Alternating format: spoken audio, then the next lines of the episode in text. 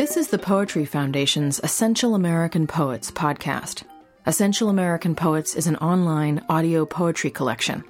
The poets in the collection were selected in 2006 by Donald Hall when he was Poet Laureate. Recordings of the poets he selected are available online at poetryfoundation.org and poetryarchive.org. In this edition of the podcast, we'll hear poems by Robert Creeley. Robert Creeley figures large in the landscape of 20th century American poetry. He led his generation in a shift away from recycling classical themes and toward chronicling the experience of an individual human life. Creeley's own poetry was concise and emotionally powerful. As the critic Albert Mobilio put it, scarcely a syllable was wasted. Creeley was born in 1926 in Arlington, Massachusetts. Before the age of five, he suffered two tragedies. He lost his father to pneumonia and his own left eye in a car accident. Creeley was a bright student. He won a scholarship to boarding school in New Hampshire and entered Harvard in 1943. But he was also a carouser and was suspended from Harvard for stealing a door. In 1944, Creeley left school to volunteer with the American Field Service in Burma and India. When he returned, Creeley married Anne McKinnon, and they had three children. They lived on a small farm in New Hampshire, but soon left in search of adventure and cheap living in Provence, Majorca, and eventually North Carolina.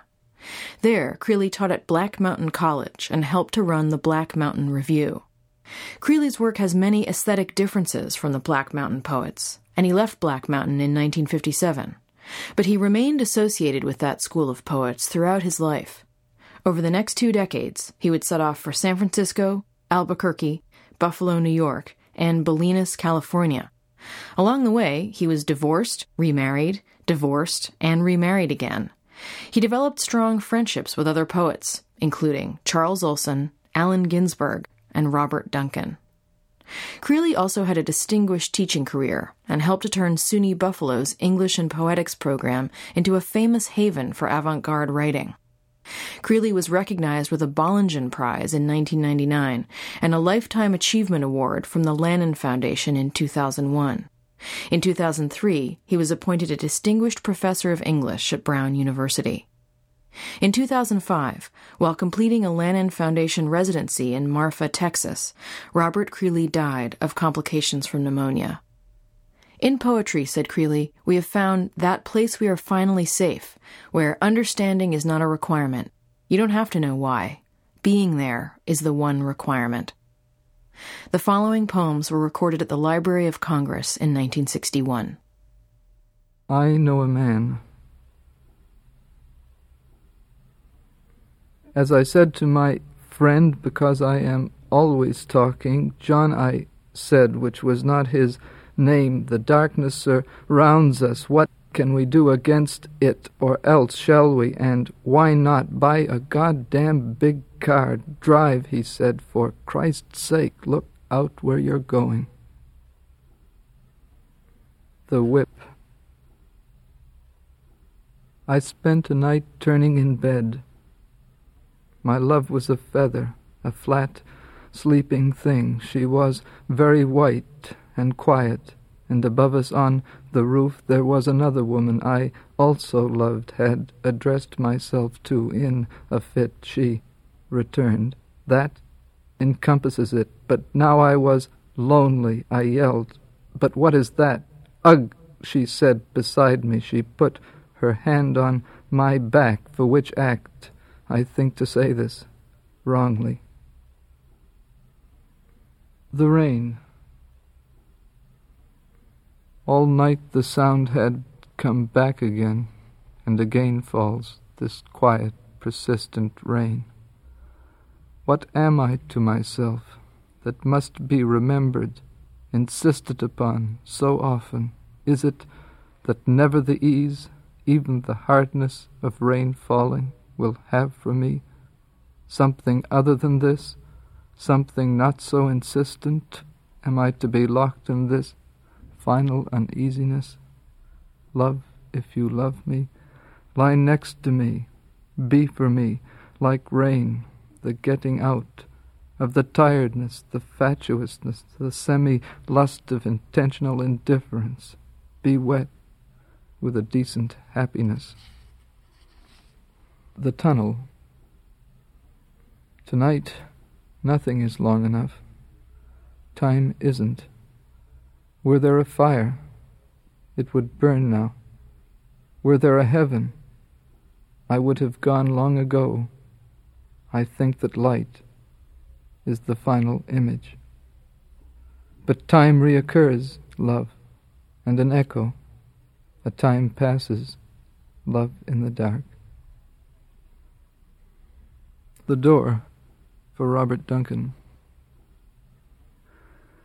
It is hard going to the door, cut so small in the wall where the vision which echoes loneliness brings a scent of wild flowers in a wood. What I understood, I understand. My mind is sometimes torment, sometimes good and filled with livelihood, and feels the ground. But I see the door, and knew the wall, and wanted the wood, and would get there if I could, with my feet and hands and mind. Lady, do not banish me for digressions. My nature is a quagmire of unresolved confessions. Lady, I follow. I walked away from myself.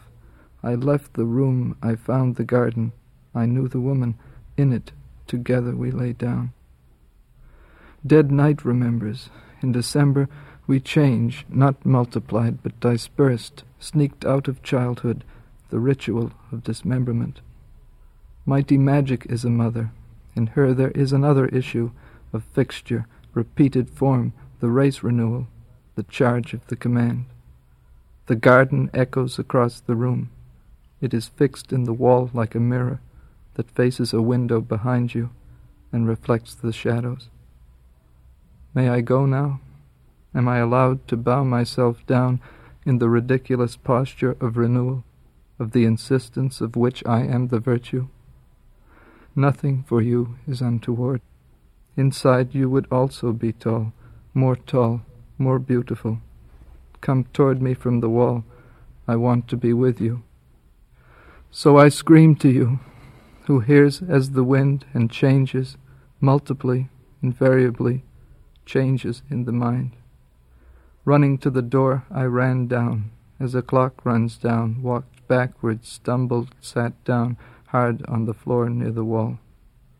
Where were you? How absurd, how vicious. There is nothing to do but get up. My knees were iron, I rusted in worship of you. For that one sings, one writes the spring poem, one goes on walking. The lady has always moved to the next town and you stumble on after her. The door in the wall leads to the garden, where in the sunlight sit the graces in long Victorian dresses of which my grandmother had spoken. History sings in their faces. They are young, they are obtainable, and you follow after them also in the service of God and truth. But the lady is indefinable. She will be the door in the wall to the garden in sunlight I will go on talking forever. I will never get there. O lady, remember me, who in your service grows older, not wiser, no more than before. How can I die alone? Where will I be then who am now alone? What groans so pathetically in this room where I am alone? I will go to the garden. I will be a romantic. I will sell myself in hell. In heaven also I will be. In my mind, I see the door. I see the sunlight before me across the floor beckon to me as the lady's skirt moves small beyond it. For love.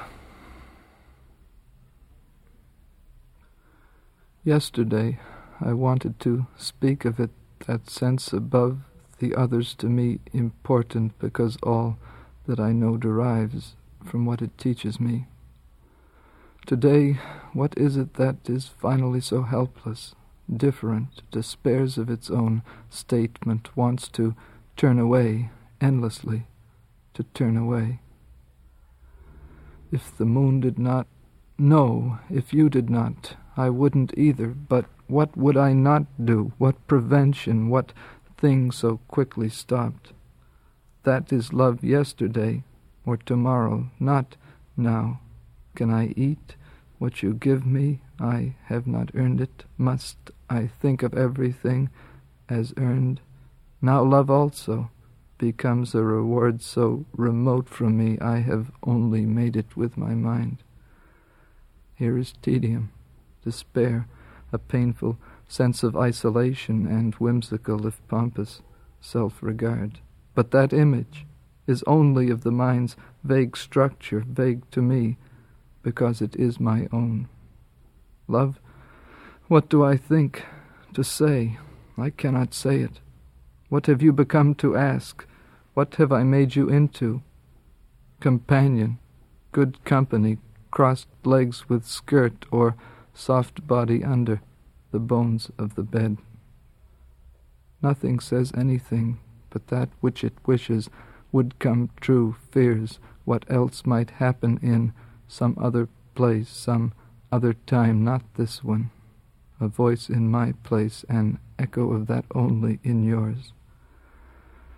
Let me stumble into not the confession, but the obsession I begin with now, for you also, also.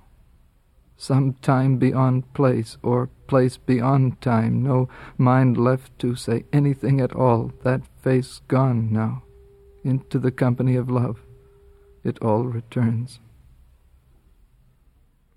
That was Robert Creeley, recorded at the Library of Congress in 1961. Poems are used by permission of the University of California Press.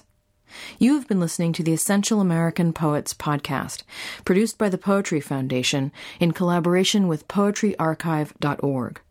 To learn more about Robert Creeley and other essential American poets, and to hear more poetry, go to poetryarchive.org.